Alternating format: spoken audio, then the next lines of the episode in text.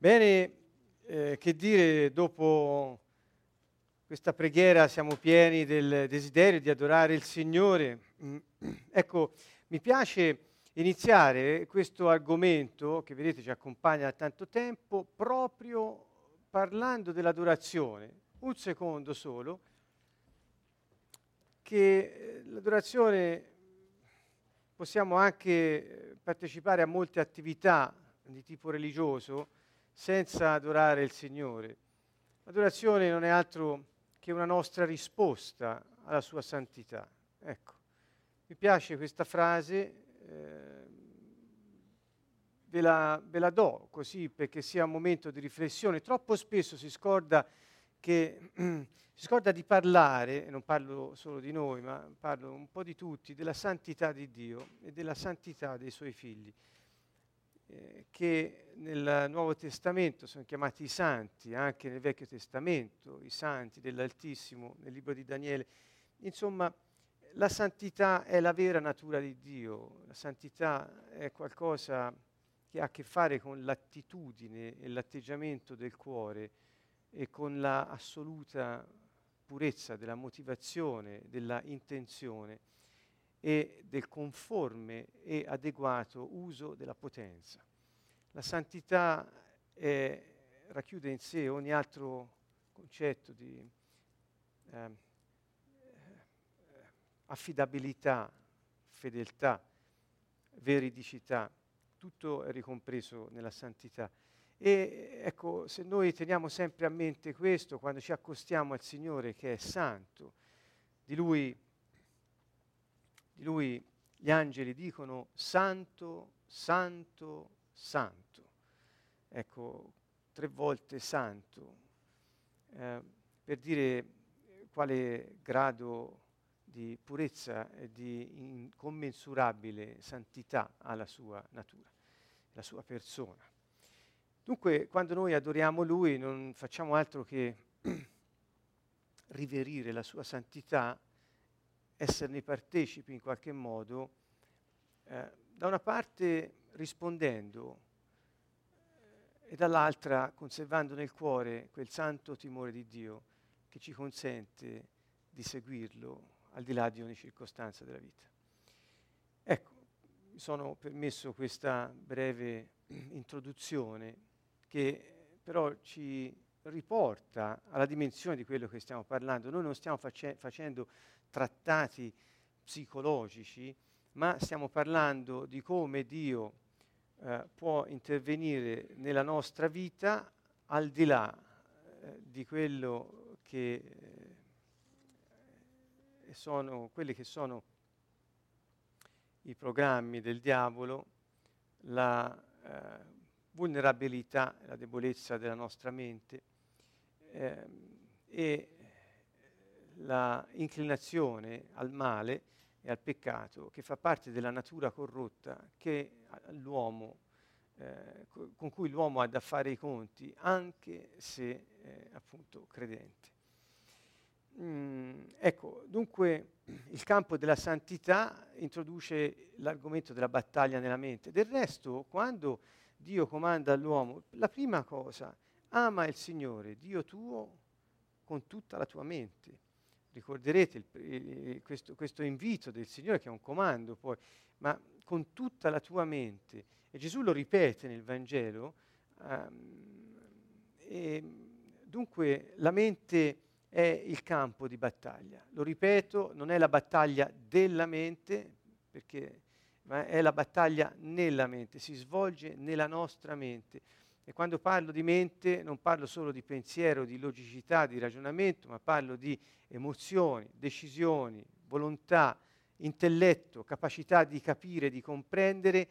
Parlo anche di organo psichico, cioè di, di, di, di organo biologico anche. Siamo un tutt'uno e parlo anche della mente come eh, naturale, dico naturale, non solo biologico, ma anche psicologico, canale di manifestazione dello spirito umano. Ecco, siamo a, a questo punto siamo arrivati. La volta scorsa abbiamo visto come poter riconoscere il nostro spirito. eh, quindi da cosa? Eh, non da difficili categorie pseudo-religiose o bibliche, ehm, non sono la stessa cosa ovviamente, ma ehm, eh, da, ho dato delle, de, delle indicazioni eh, più diciamo, eh, vicine alla quotidianità anche di chi non è eh, dentro al linguaggio biblico, così che tutti possiamo riconoscere il nostro spirito. Troppo spesso si, eh, il credente per primo, purtroppo lo devo dire, e anche a maggior ragione i non credenti, eh, non eh, si rendono conto di avere uno spirito, non gli è stato nemmeno detto o hanno letto in modo velato la Bibbia. Insomma, questa particolarità dell'essere umano, che è tutta dell'essere umano, eh, è così importante perché nel spirito e grazie allo spirito dell'uomo Dio ha un, un modo privilegiato per poter contattare l'uomo e per poter esprimere attraverso lo spirito, la mente e il corpo la sua natura in questa dimensione. Lo spirito dell'uomo è lo snodo attraverso il quale il contatto con Dio eh, avviene e la mente è il canale attraverso il quale il risultato, l'effetto, il frutto di questo contatto si rende visibile. Non solo con, eh, con, il pensiero, con il sentire, con il volere, ma anche con l'agire. Ecco perché anche il corpo fa parte del nostro essere che manifesta la volontà di Dio su questa terra. Gesù pregò e disse, vi insegno a pregare, pregate così, Padre nostro, eh, tra l'altro, venga il tuo regno e sia fatta la tua volontà. Come è fatta in cielo, così sia fatta in terra. E noi siamo quelli, coloro che creati da Lui, siamo qui per manifestare la sua volontà, per attuarla e renderla accessibile a tutti coloro che non lo conoscono. Dunque, quanto è importante la battaglia nella mente, poiché se noi non riusciamo a comprendere cosa succede, quali sono le nostre dinamiche che ci impediscono di manifestare questa natura santa di Dio, questa volontà santa di Dio, è chiaro che tutto ciò che noi riceviamo per il contatto spirituale non può trovare sbocco in questa dimensione. Um, ed ecco che abbiamo passato molte sessioni a ricordare quali sono le trappole demoniache che eh, ass- eh, assalgono la nostra mente. Abbiamo parlato di passività, di simbiosi, di convinzioni, abbiamo parlato di, di, di ricatti emotivi, abbiamo parlato di tante cose che ci hanno messo in grado di quantomeno avere una sana curiosità eh, e di, di, scoprirsi e di vedersi per poter decidere di vivere secondo Dio e non più secondo la carne. Secondo la carne vuol dire secondo quella vecchia natura corrotta di cui ho parlato prima, con la quale noi siamo chiamati a fare i conti eh, tutti i giorni, come semplicemente non dandogli vita, non dandogli voce e non dandogli potere. Bene. La volta passata abbiamo visto questa semplice tavola ehm, illustrativa dove abbiamo messo sollecitazioni dello spirito umano, obiettivi e potenza. Perché torno qui? Perché eh, non solo dopo pregheremo su queste parole che vedete le useremo per pregare, ma anche perché mh, mm, riparto da questo perché stasera voglio affrontare più direttamente quali sono i, eh, gli ingranaggi che si possono rompere nella mente che impediscono allo spirito di funzionare così. Eh? Quindi questo è, è lo, l'obiettivo di stasera, vediamo dove arriviamo. Le, eh, le, sollecitazioni non sono altro che quei, quelle sollecitudini, quelle spinte interiori del nostro spirito, eh, per cui tutte le volte che voi vi sentite dentro trasportati a vivere, ad essere liberi, a capire, ad essere creativi, a godere della vita, a connettersi con le altre persone, a trascendere quel che vediamo perché c'è qualcosa di più grande, ecco, tutte le volte che sentite questo dentro di voi, questo è il vostro spirito che si sta muovendo, che secondo quella parola che mi piace, vibra ehm, alla vita. Tutte queste caratteristiche, sono sette, ricordo, eh, riprendo questo da un'autrice che stimo molto, eh, un'analista transazionale eh, americana, Muriel James, si chiama, credente, fervente nello spirito. Eh, eh, quindi ecco che quando noi accanto a queste vibrazioni del nostro spirito, queste spinte, eh, abbiamo l'obiettivo a cui tendono, capiamo subito che eh, diciamo, motivazione e intenzione si uniscono. In qualche modo questo nostro tendere a, a una meta. Tendere a che cosa? Quando io spingo per la vita, tendo a, signific- a trovare il significato della vita, poiché vivere una vita senza significato è completamente inutile. È la madre di ogni depressione questa roba qui, insomma. Eh, invece avere, trovare il significato di quello che stiamo vivendo è, è, è il sale della vita, è quello che la rende eh, godibile, che la rende eh, vera. E vedete l'altra colonna è la, è la potenza, cioè com'è che noi, avendo questa spinta a vivere dentro, l'uomo, eh, l'uomo teme la morte, l'uomo fa di tutto per rimanere vivo, l'uomo eh, desidera vivere nel profondo del proprio cuore e perché? Perché cerca, tende a, a trovare il significato di questa vita che gli è data su questa terra. E qual è la forza eh, propulsiva di questa spinta? È la speranza. È la speranza. E così, vedete, ritroviamo tutto, quindi la, la, spinta, la libertà verso l'autodeterminazione, cioè essere, eh, noi siamo capaci di decidere per noi stessi e di attuare le nostre decisioni. È una capacità dell'uomo. È, è, è fantastico questo, possiamo decidere autonomamente.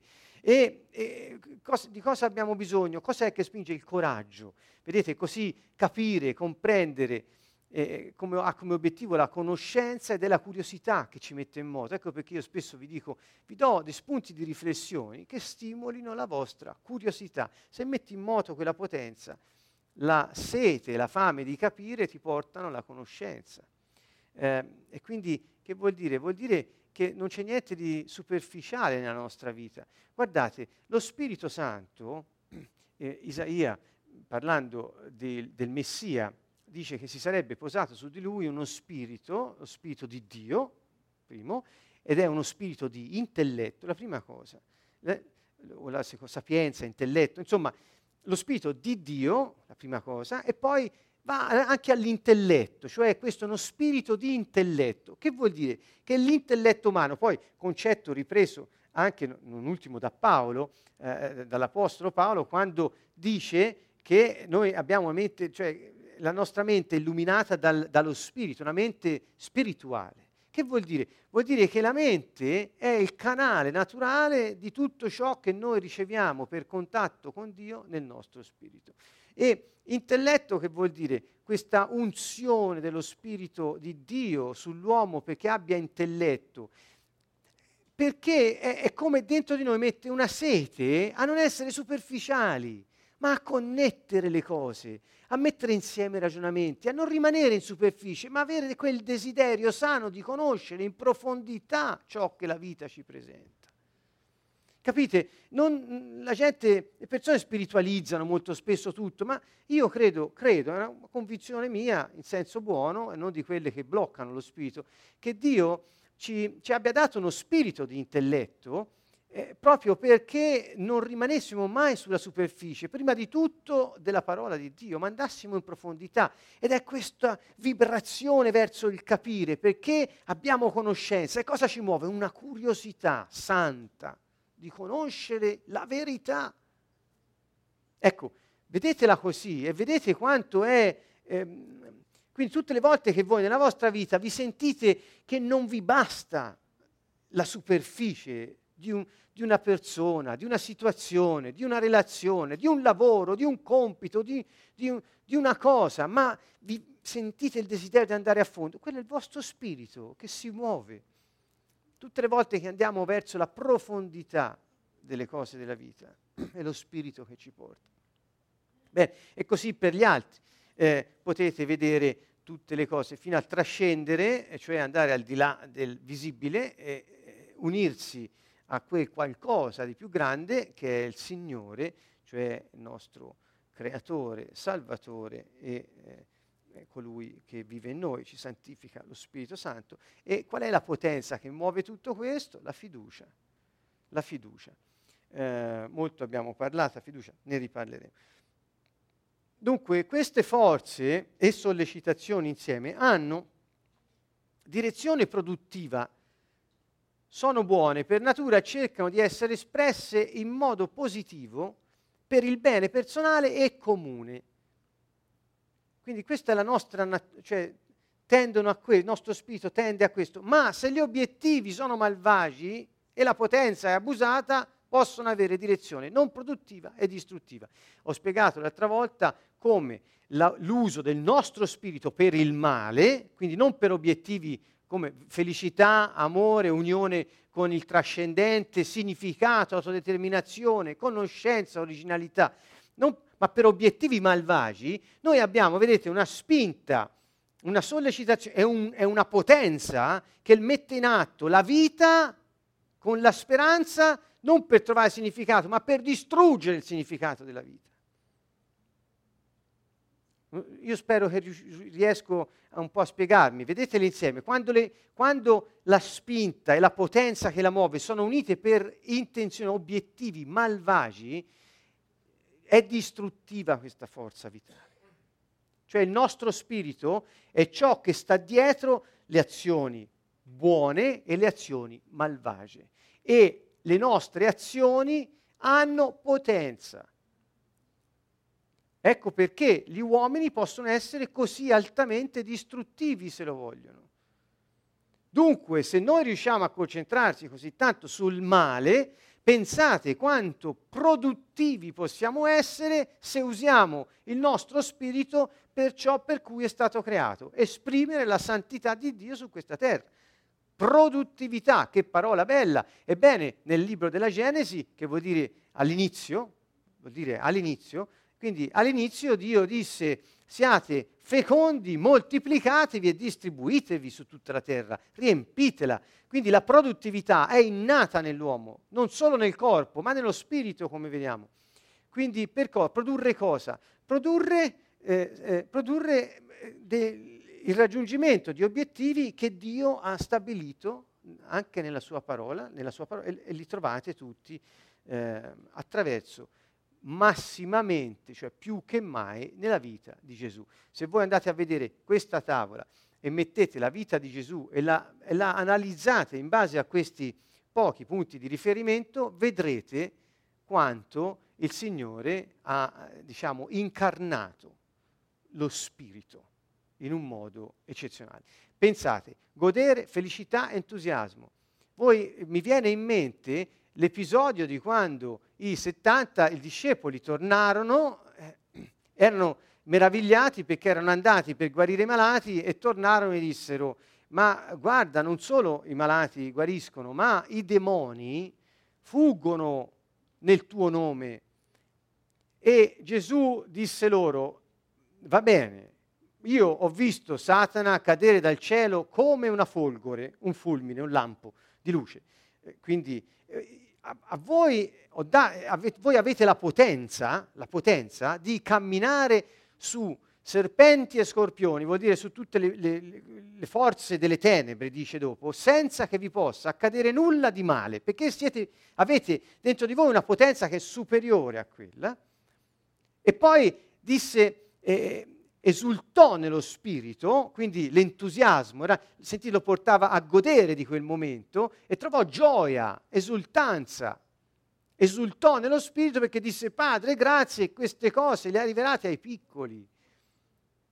Eh, quindi, vedete, questa sua, questa sua eh, spinta a godere del momento di intimità con i discepoli, della meraviglia, della potenza dello Spirito Santo, lui, ecco, eh, quel godimento portò alla felicità per l'entusiasmo che aveva nel, nella, nel, nel, nel voler vedere la manifestazione dello Spirito Santo nei suoi. Ecco, ho solo preso un episodio eh, eh per non, tutti gli altri a, a, maggior ragione, insomma. Vogliamo parlare della grande potenza che mosse tutta la vita di Gesù, la fiducia che ebbe nel piano del Padre e nella presenza dello Spirito Santo con lui durante il suo ministero terreno. Fiducia, la fiducia di Gesù ci ha salvati.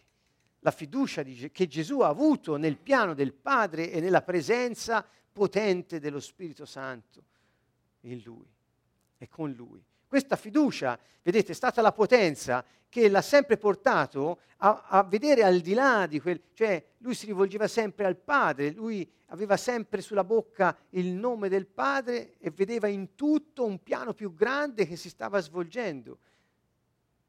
Lui ci ha insegnato a tenere i piedi per terra, ma a trascendere comunque, perché è il nostro spirito che tende ad unirsi al Padre. Io e il Padre siamo uno. Ecco, cercate di mettere insieme in modo semplice, perché credo eh, si possa fare con tutte le storie che riguardano la vita di Gesù dal Vangelo e mettetele su questa tavola, mettetele insieme. Sono sicuro che vi darà gioia, vi darà, mh, mm, come dire, ma allora quando io sento questo è quello che sentiva Gesù, perché è stato vero uomo oltre che vero Dio.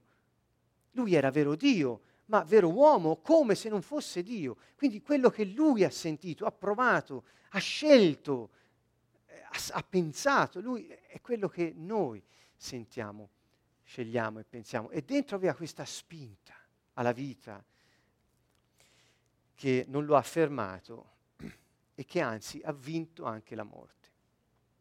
Dunque eh, l'invito è a usare le eh, forze del nostro spirito per la produttività della santità su questa terra. Questo a maggior ragione lo vediamo eh, anche nelle nostre relazioni. Quando noi abbiamo questa spinta anteriore a connettersi agli altri, per, per, per, l'obiettivo è l'amore, la forza che ci contraddistingue è quello di prendersi cura non solo dell'altro, ma di noi e della relazione, come se fosse un, una terza entità che si crea nel, nel, nella relazione reciproca di amore tra i due. È qualcosa che è innato nell'uomo. Quindi quando sentiamo questa spinta è il nostro spirito. E Gesù disse si adora Dio in spirito e verità. Come si onora la santità di Dio? Adorando, cioè mettendosi in una disposizione di essere aperti, connessi agli altri e a Lui. Bene, eh, voglio andare avanti. Quando le sollecitazioni sono in conflitto tra di loro, naturalmente eh, il nostro spirito si muove sempre, sempre in movimento, possiamo eh, generare eh, dentro di noi inquietudine e confusione. Um, per esempio, um, per esempio, se la, ecco, vi prendo la, la, la spinta al connettersi eh, non, con un'altra persona intimamente e con amore, spesso si unisce all'altra forza della creatività. Ecco perché nell'unione di amore tra un uomo e una donna, sposi, c'è la tendenza alla creatività e quindi al produrre anche figli biologici. Per esempio, questo spiega queste cose che stiamo vedendo come sembra che sia una cosa solo biologica, no, eh, nasce dallo spirito questo desiderio interiore. Quando non sono sempre in armonia, per esempio qui abbiamo messo in armonia, abbiamo visto il creare con il connettersi, ci uniamo nell'amore per creare, eh? Eh, quindi questo desiderio cre- della creatività. Quando non sono in, in, in, in armonia, ma sono in conflitto, allora il problema è che siamo noi, rimaniamo in confusione, siamo disorientati.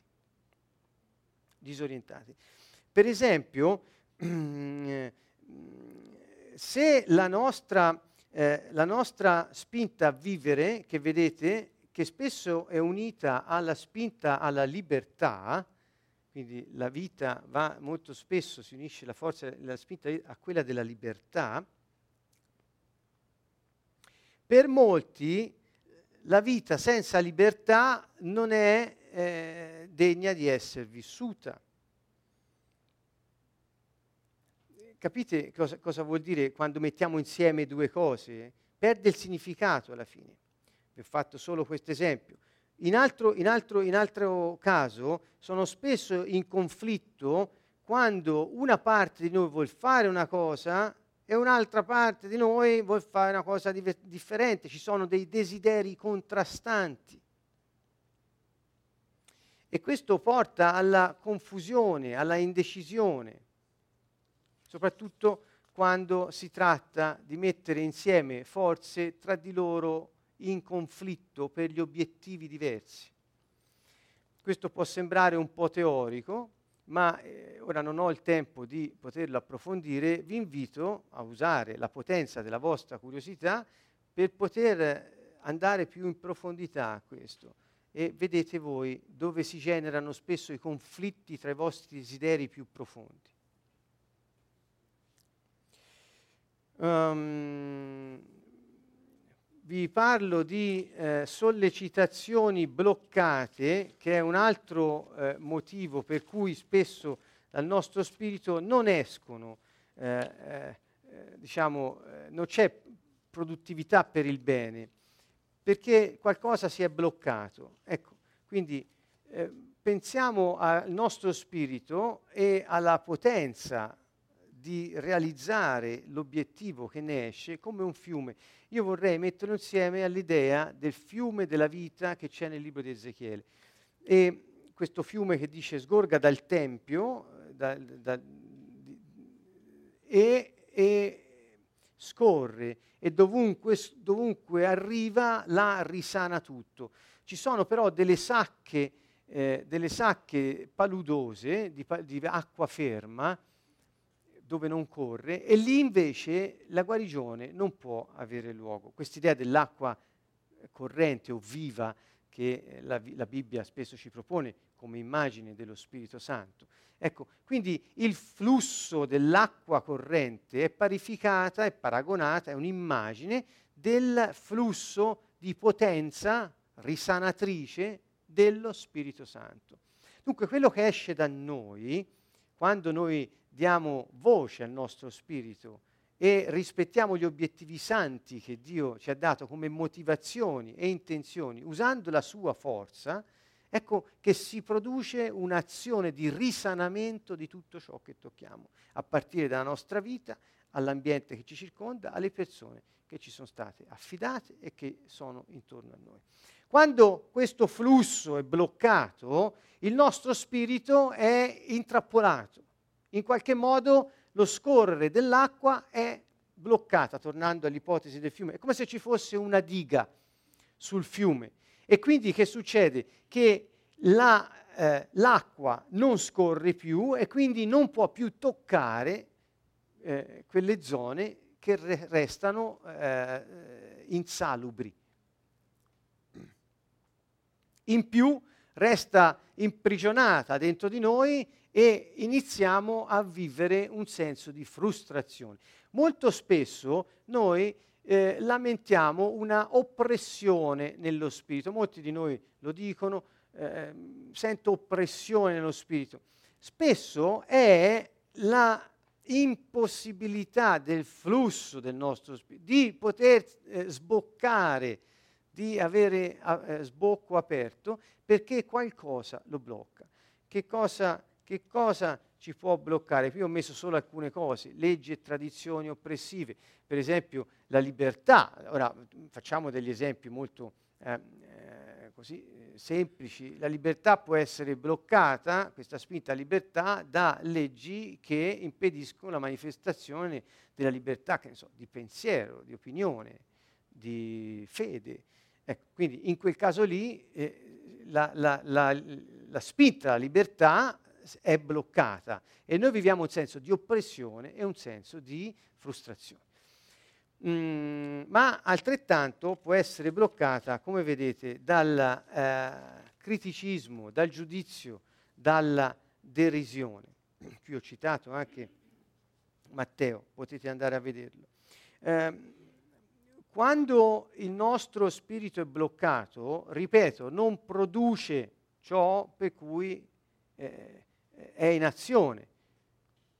E, mh, vorrei paragonare queste ipotesi dell'acqua che non scorre o che scorre, poi vedremo come, eh, alla improduttività, anche alla parabola del seminatore che Gesù ha raccontato nei, nei, nei Vangeli, laddove appunto eh, parla della produzione del frutto da parte del seme che viene seminato, che è il messaggio del regno dei cieli.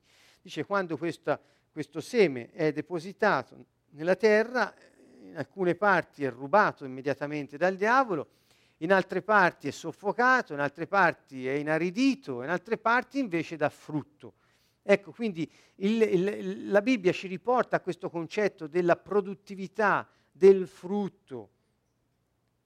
Eh, pensate al fico che non dà frutto, maledetto da Gesù. Pensate alla vite che eh, se eh, non dà frutto eh, abbastanza la pota perché ne porti di più, ma se non dà frutto la pota la brucia. Insomma, il concetto di produttività per Gesù, dato che Dio ha creato tutto per la abbondanza, è, fondamentale. Ehm, e non sto parlando solo in termini fisici, ovviamente, o materiali. La produttività in ogni cosa, a partire dalle idee, dai desideri, a partire, qui lo stiamo vedendo. Dunque, quando la nostra sollecitazione è alla vita, alla creatività, alla libertà, al godere, al connettere, ok, quindi quando le nostre sollecitazioni sono bloccate, spesso siamo portati alla, ehm, alla reazione distruttiva poi, perché è come se implodessimo dentro non funzioniamo per lo scopo per cui siamo stati creati. A volte le sollecitazioni sono invece dissipate. Pensate allo stress, alle preoccupazioni. Noi quando preghiamo spesso preghiamo perché siano riparate dal Signore quelle brecce nel nostro spirito che eh, si sono prodotte a causa del tanto fare. Eh, quando è che le sollecitazioni dello spirito si dissipano?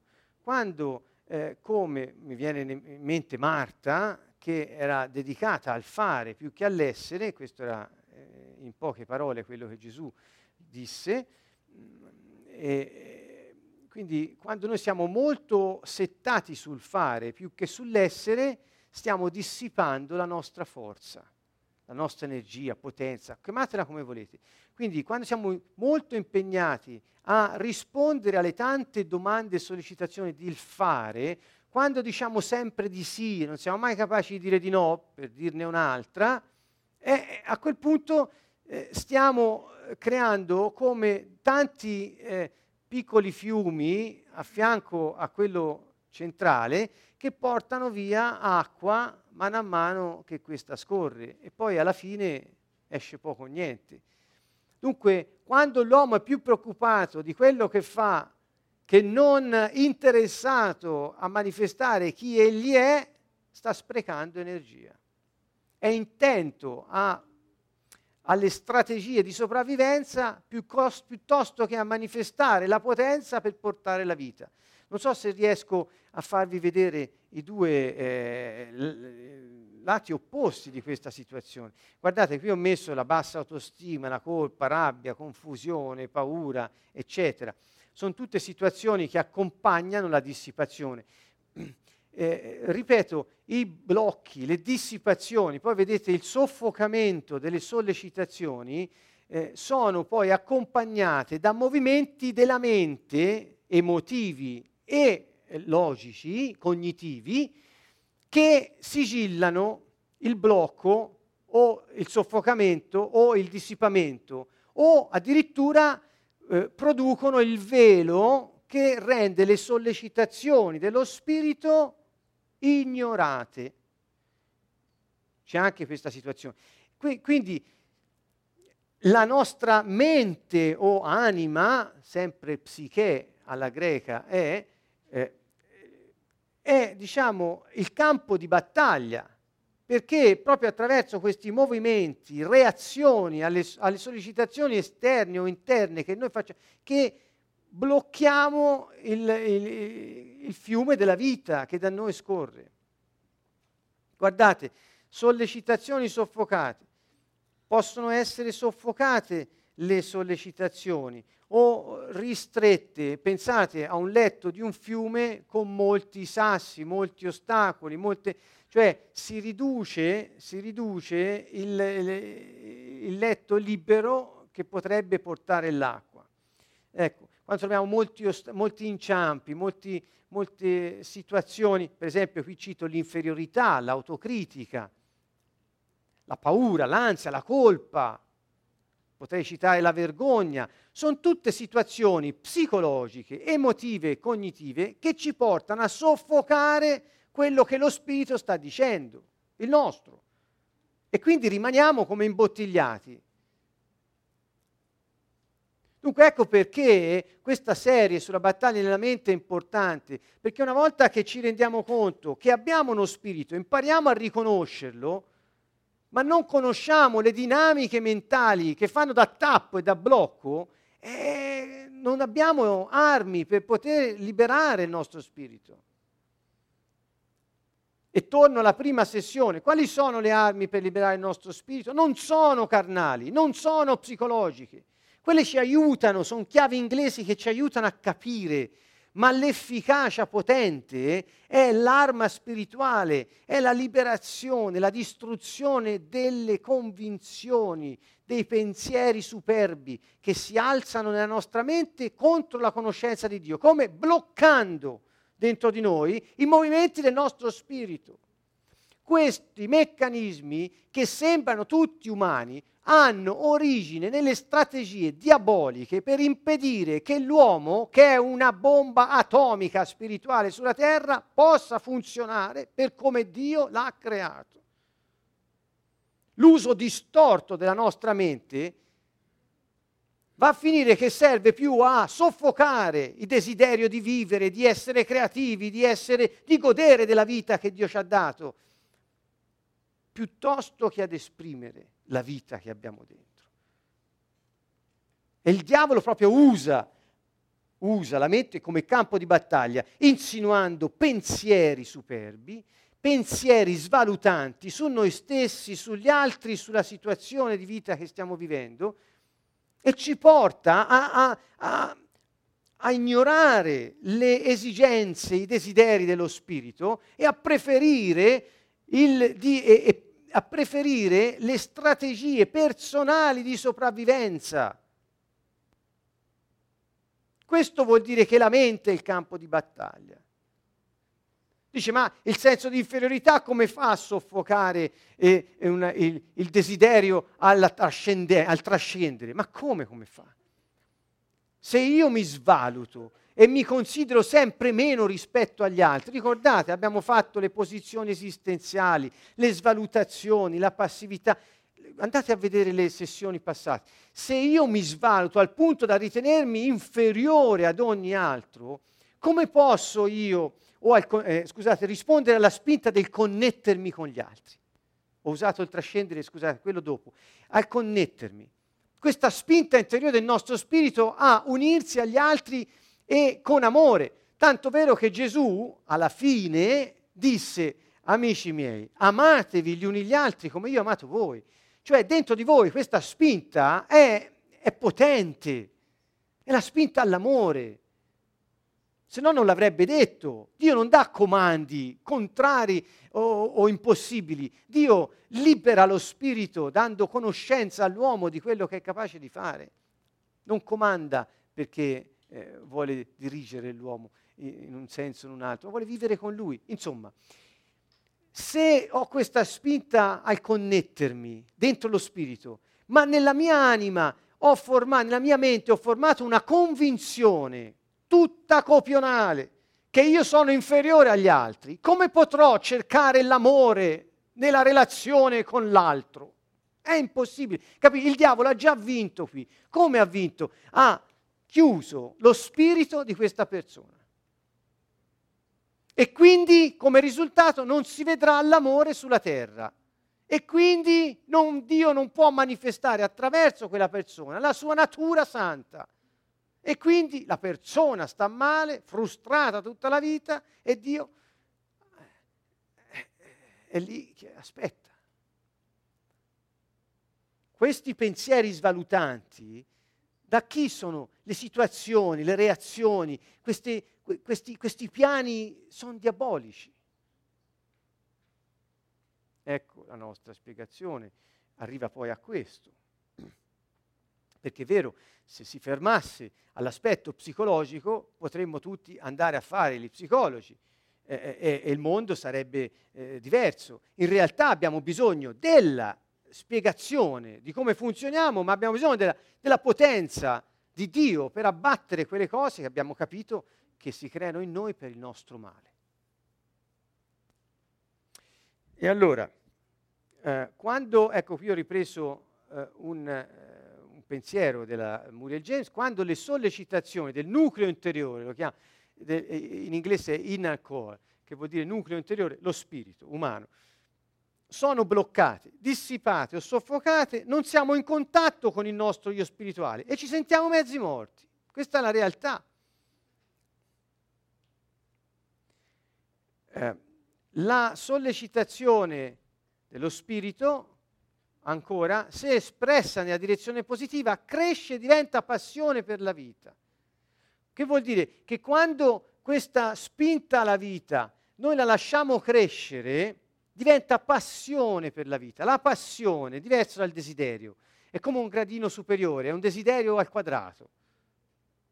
E quando questo desiderio comincia a prendere corpo, diventa passione e, e quello eh, trascina tutto eh, e apre alla forza di poter vivere quella vita lì. Quindi la passione, eh, abbiamo eh, individuato questo, questo elemento eh, quando abbiamo parlato della visione, dello scopo delle, de, de, dell'essere umano, e quindi questa passione è un segnale di ciò che abbiamo dentro e dell'obiettivo da raggiungere. Per esempio, quando noi non consentiamo a questa passione, per esempio se uno non ha passione a connettersi agli altri e vive nella separazione, nell'isolamento, nell'incomunicabilità, eh, che cosa fa?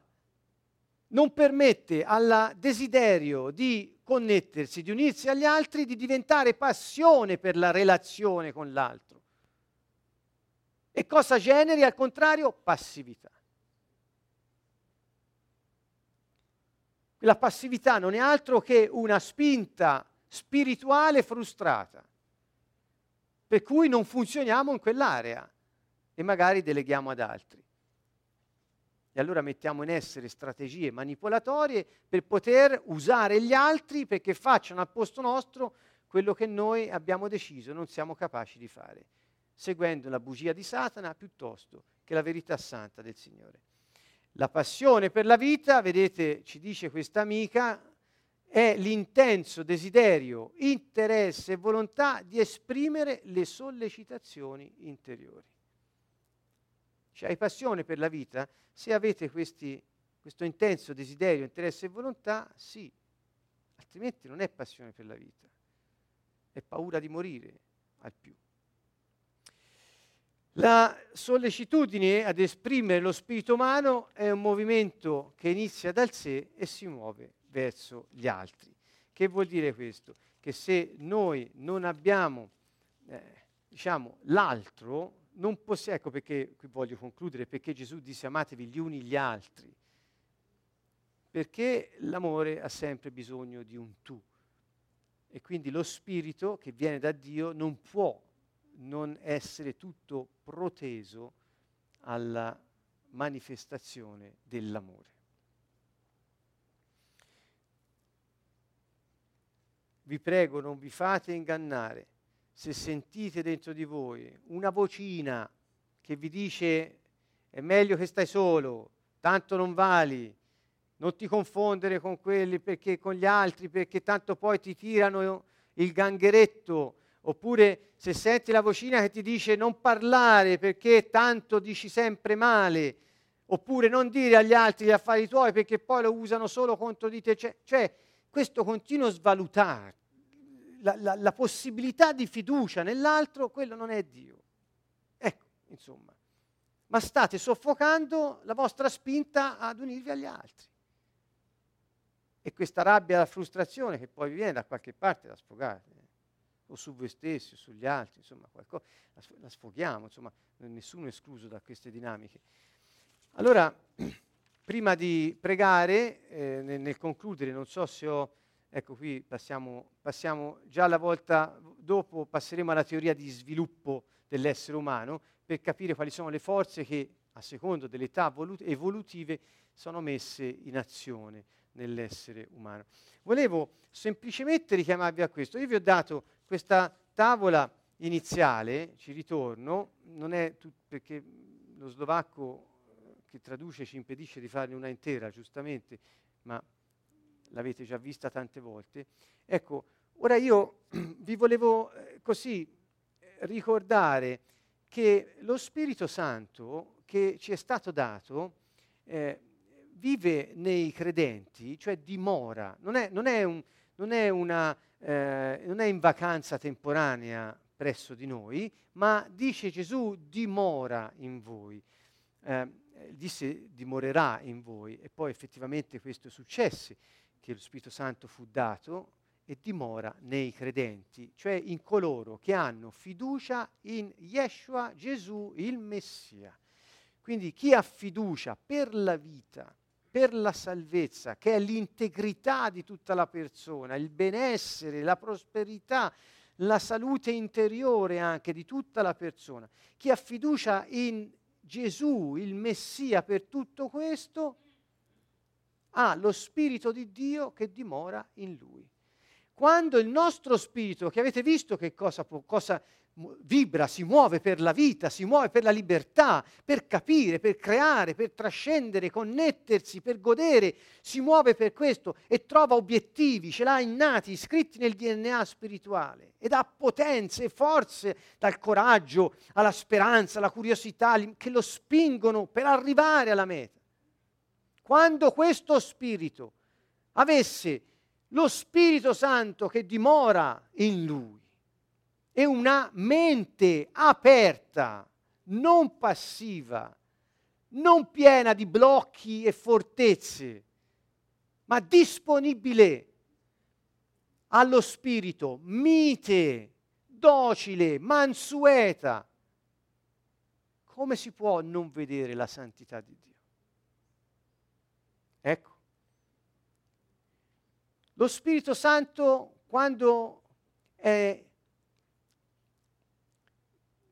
ci, ci, ci tocca dandoci sapienza.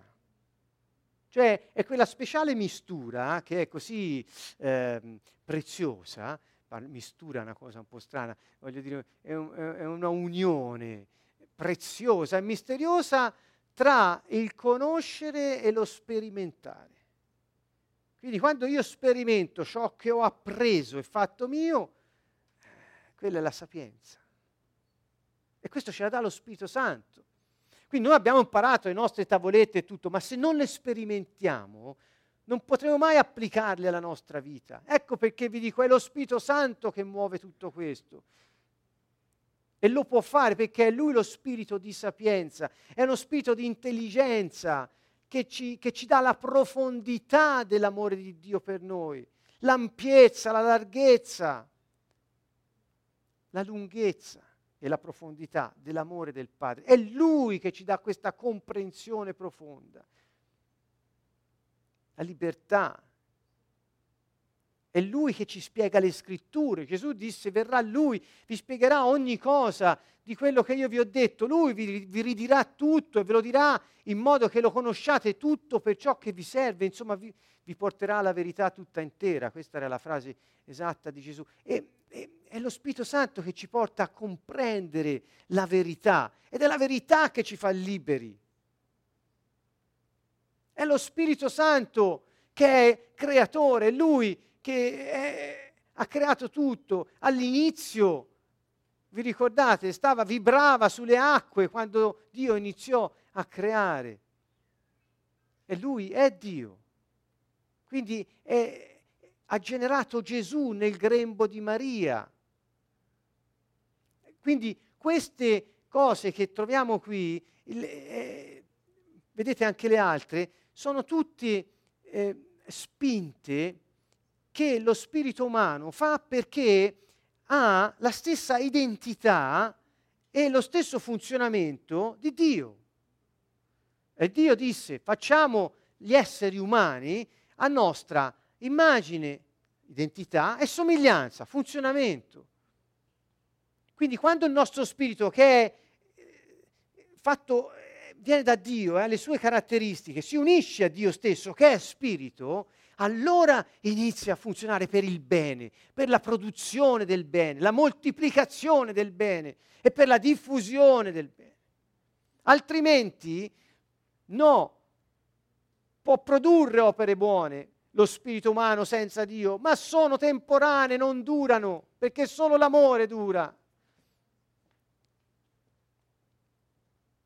Ecco dunque che questo Spirito Santo, che non ci dà solo sapienza e intelligenza, ma anche consiglio, ci guida nella coscienza, ci dà forza, ci dà conoscenza il timore di Dio che ci porta poi a quella adorazione profonda.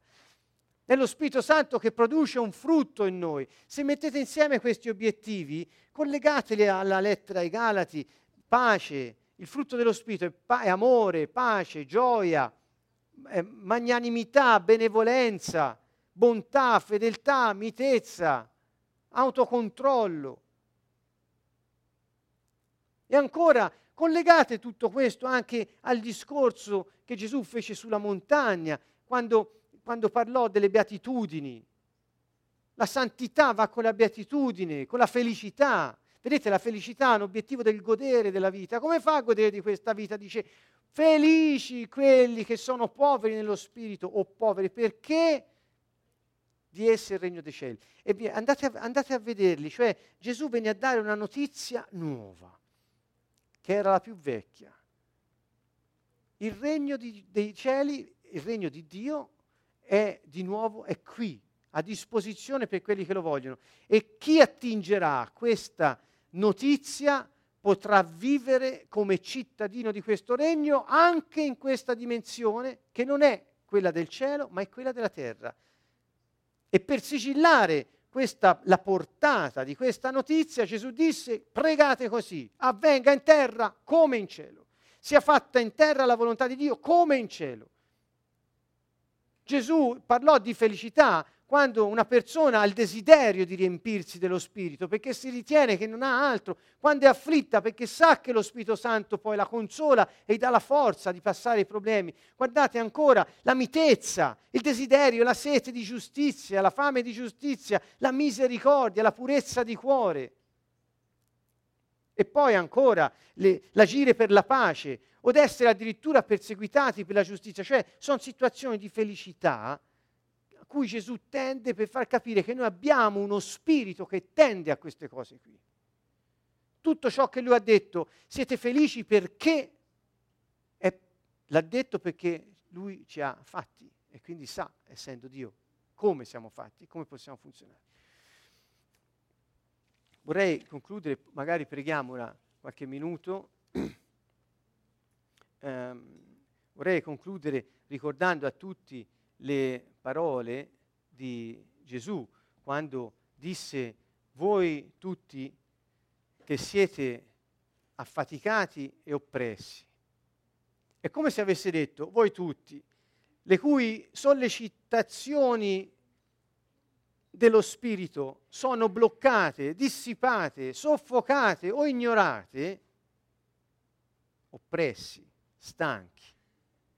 Voi tutti venite a me e venite da me e imparate da me, perché sono mite e umile di cuore. Imparate da me come poter aprire lo spirito. Questa è la chiave, ascoltate amici, come si apre lo spirito? Abbiamo insegnato nelle sessioni passate a demolire con la preghiera, cacciando i demoni, quelle fortezze che hanno creato, accompagnate dalla consapevolezza delle dinamiche psicologiche. A Gesù poi abbiamo detto che non basta questo, occorre assoggettare i pensieri all'obbedienza al Messia. La chiave è la mitezza e l'umiltà del cuore. Non c'è altro per sottomettersi al Signore, Adonai. non c'è altro. Siete affaticati, siete oppressi, cioè il vostro spirito non produce quello per cui siete nati. Siete affaticati, oppressi, bloccati, depressi, chiusi, dissipati. Fate, fate, fate, non concludete niente perché non siete felici, perché non siete nell'amore, non avete pace. Venite a me. Imparate da me che sono mite e umile di cuore e troverete ristoro per le vostre menti. Usa la parola anima, psiche, tradotto anima, ma anche mente o vita. Puoi trovare ristoro per la tua mente, cioè rime, ris, fare un reset della tua mente? Vieni da me e impara, dice, sono mite e umile di cuore. La mitezza e l'umiltà del cuore sono la chiave per mantenere il nostro spirito, una volta liberato, nella armonia con il disegno di Dio per la nostra vita. Docilità, mitezza. È docile chi non combatte la vita, chi non la resiste o chi non la vuole guidare. Come puoi guidare la vita? Non c'eri quando ti è stata data.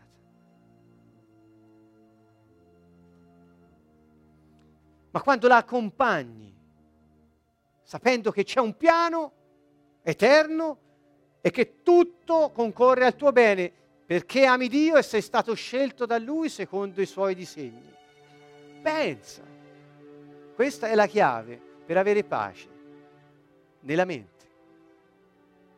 Quindi, cari amici, cacciate il, da- il, diavolo, cacciate il diavolo, cacciate i suoi demoni, cacciatelo, cacciatelo nel nome del Messia, Gesù. E impariamo da lui ad essere miti e umili di cuore per rimanere nella sua pace. Questo è il programma di restaurazione per ognuno di noi.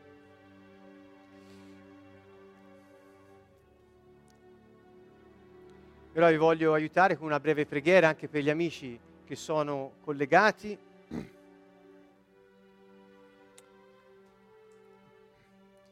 Eh, provate a rilassarvi, mettere giù eh, penne, libri, Bibbie, blocchi per gli appunti, eccetera.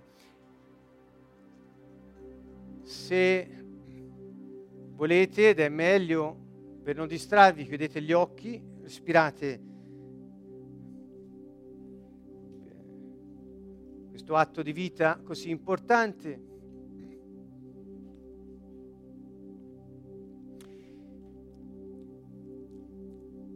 Pensa, pensa ad un importante problema che stai cercando di risolvere nella tua vita. C'è un problema, tutti hanno un problema, qualcuno più di uno. Bene, vedine uno importante.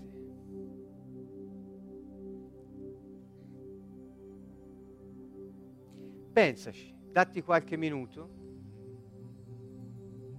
e ascoltati mentre pensi. Ascolta le tue emozioni e il colloquio interiore che dentro di te si sta svolgendo.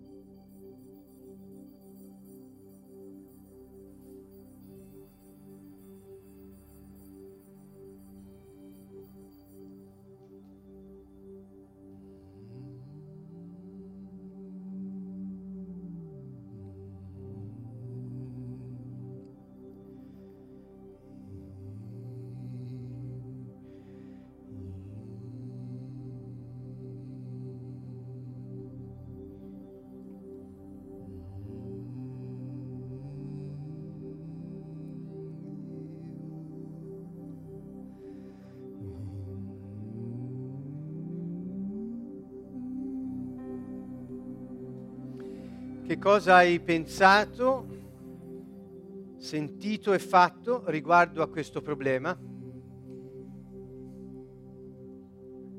E cosa hai pensato e sentito anche ora riguardo a questo problema? Cosa ti sei detto dentro o detta?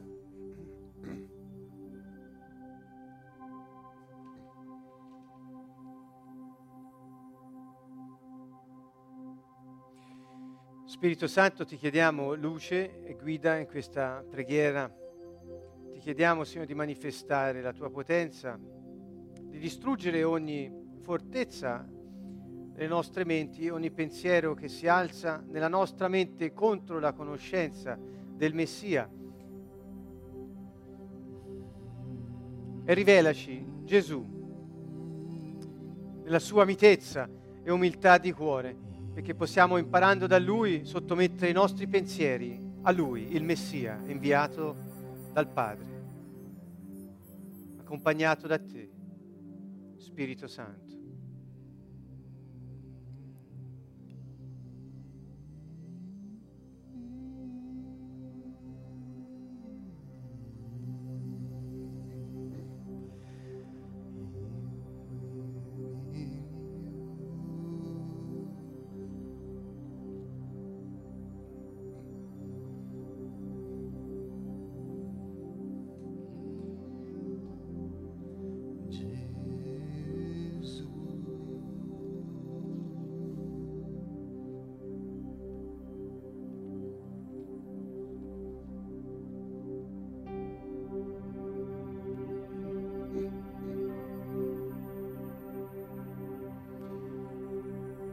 Ancora vedi il problema?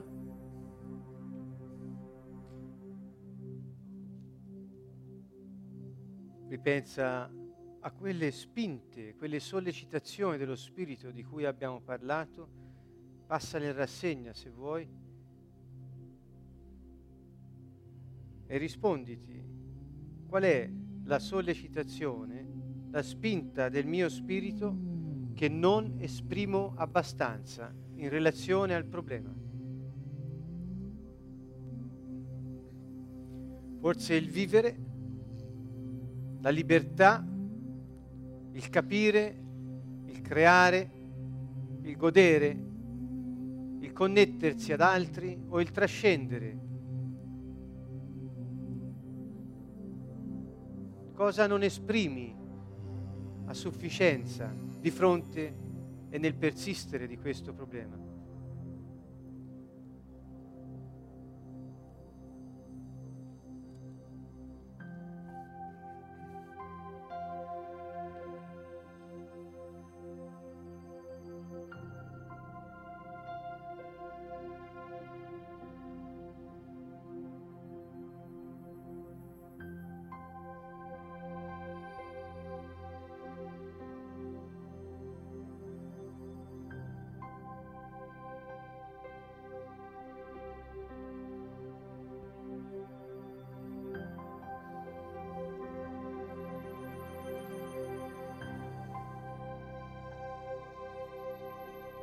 Individuato questo,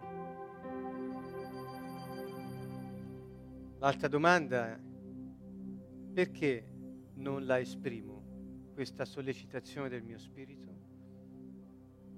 Qual è il motivo? Trova in te una risposta?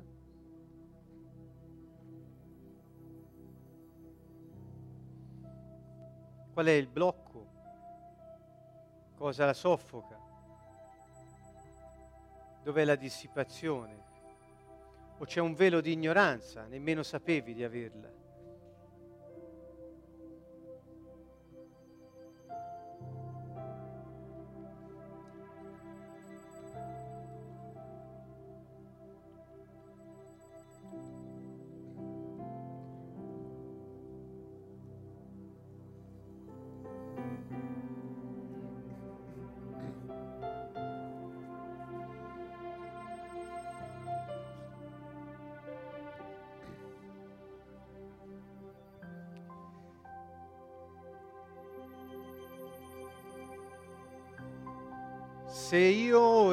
Liberassi quella sollecitazione, potrei, dillo per te, dentro di te e trova risposta. Continua. Ditti se, se io la liberassi, potrei...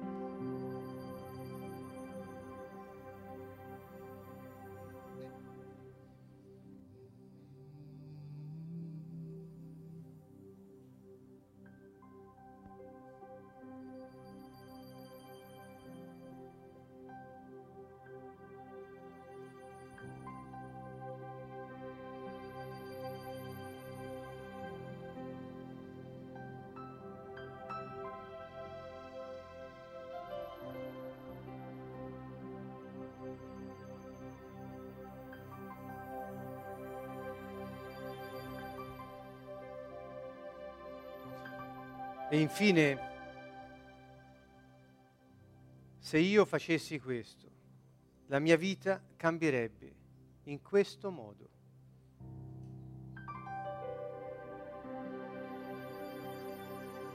Continua a parlarti, a vedere l'immaginazione è la potenza che soddisfa la spinta alla creatività per la originalità. Lascia allo Spirito Santo il campo dell'immaginazione. Come sarebbe la tua vita se tu liberassi quella spinta? In cosa cambierebbe?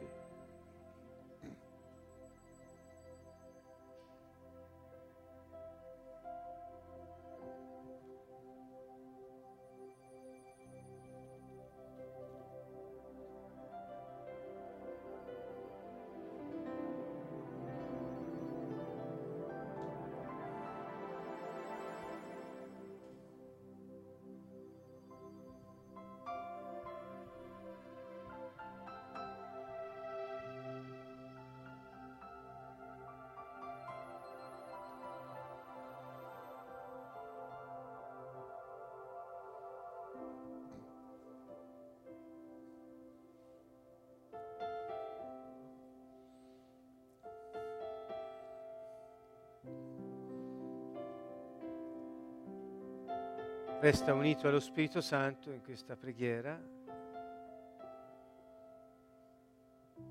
La forza che viene dal nostro spirito non è sempre attiva, può essere bloccata, dissipata, soffocata dalla rabbia, l'ansia o ignorata per scetticismo o ignoranza.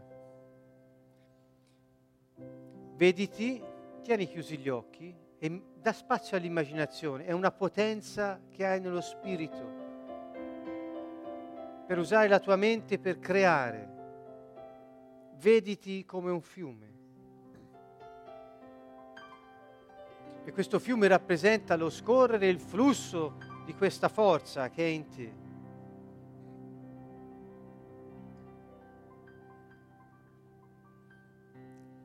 Vedi il fiume con una diga da parte a parte, così che trattiene quella potenza. L'acqua non può scorrere. C'è niente nella tua vita in questo momento che blocca la tua forza interiore dallo scorrere liberamente?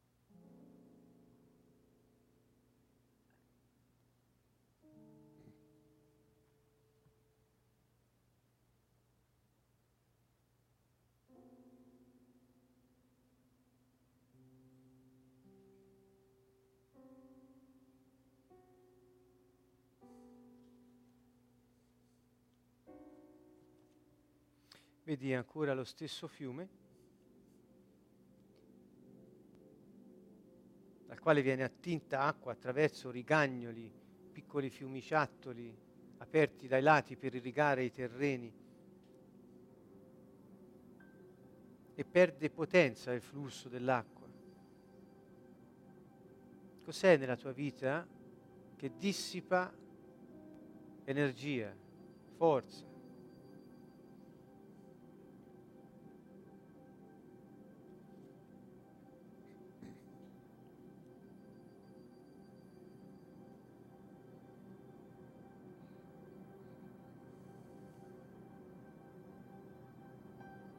Guarda ancora a questo fiume, vediti ancora e immaginalo pieno di pietre, di ostacoli, di problemi che creano ansia e fanno sì che questa tua forza vitale inizi a scorrere come le rapide, impetuoso e imprevedibile. quali pietre, quali ostacoli ti stanno rendendo ansioso.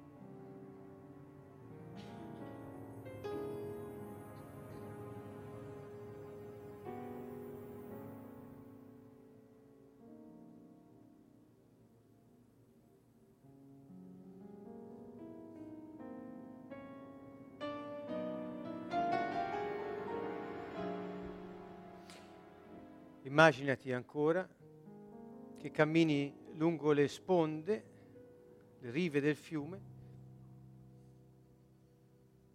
perso nei tuoi pensieri riguardo ad alcune cose che devi fare e nemmeno noti il fiume. Vediti camminare, perso nei tuoi pensieri sul fare e nemmeno noti il fiume.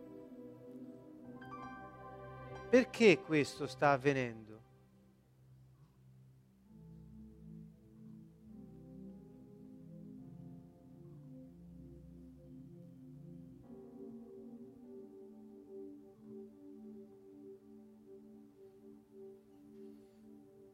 In ultimo, vedi il fiume che scorre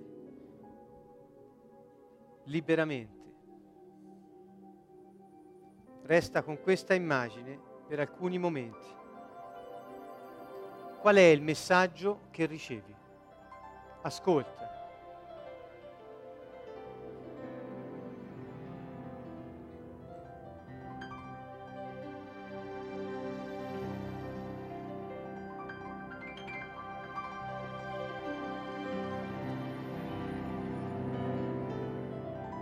In che modo cambierebbe la tua vita se tu liberassi il tuo spirito?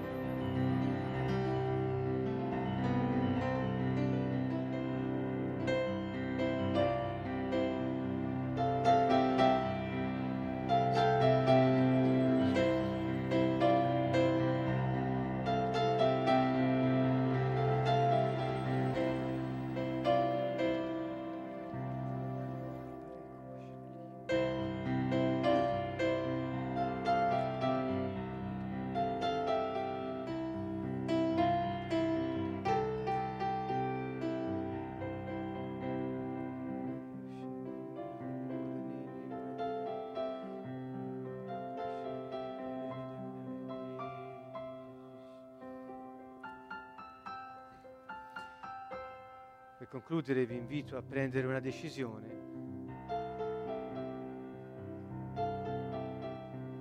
Se qualcosa vi dice che non è nemmeno concepibile per voi decidere di vivere in un altro modo, sappiate che questo potere ce l'avete. È l'obiettivo della libertà, con la forza del coraggio, decidere per la verità. La verità è Gesù.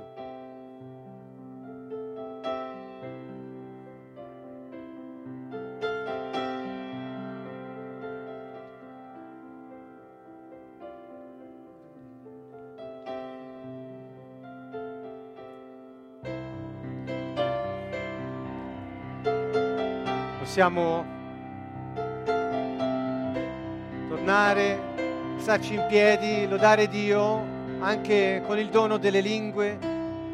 Chi lo vuol fare, liberi, liberate il vostro spirito, apritevi all'azione dello Spirito Santo. Nel nome di Gesù Cristo siano abbattute le fortezze della nostra mente, spezziamo ogni fortezza e convinzione, ogni svalutazione, rompiamo ogni muro di simbiosi nel nome potente di Gesù Cristo e reclamiamo Spirito Santo che tu ci insegni a vivere nella mitezza e nell'umiltà del Messia perché possiamo assoggettare a Lui i nostri pensieri. Se vuoi danza la tua vita e muoviti al suono, al ritmo che hai dentro.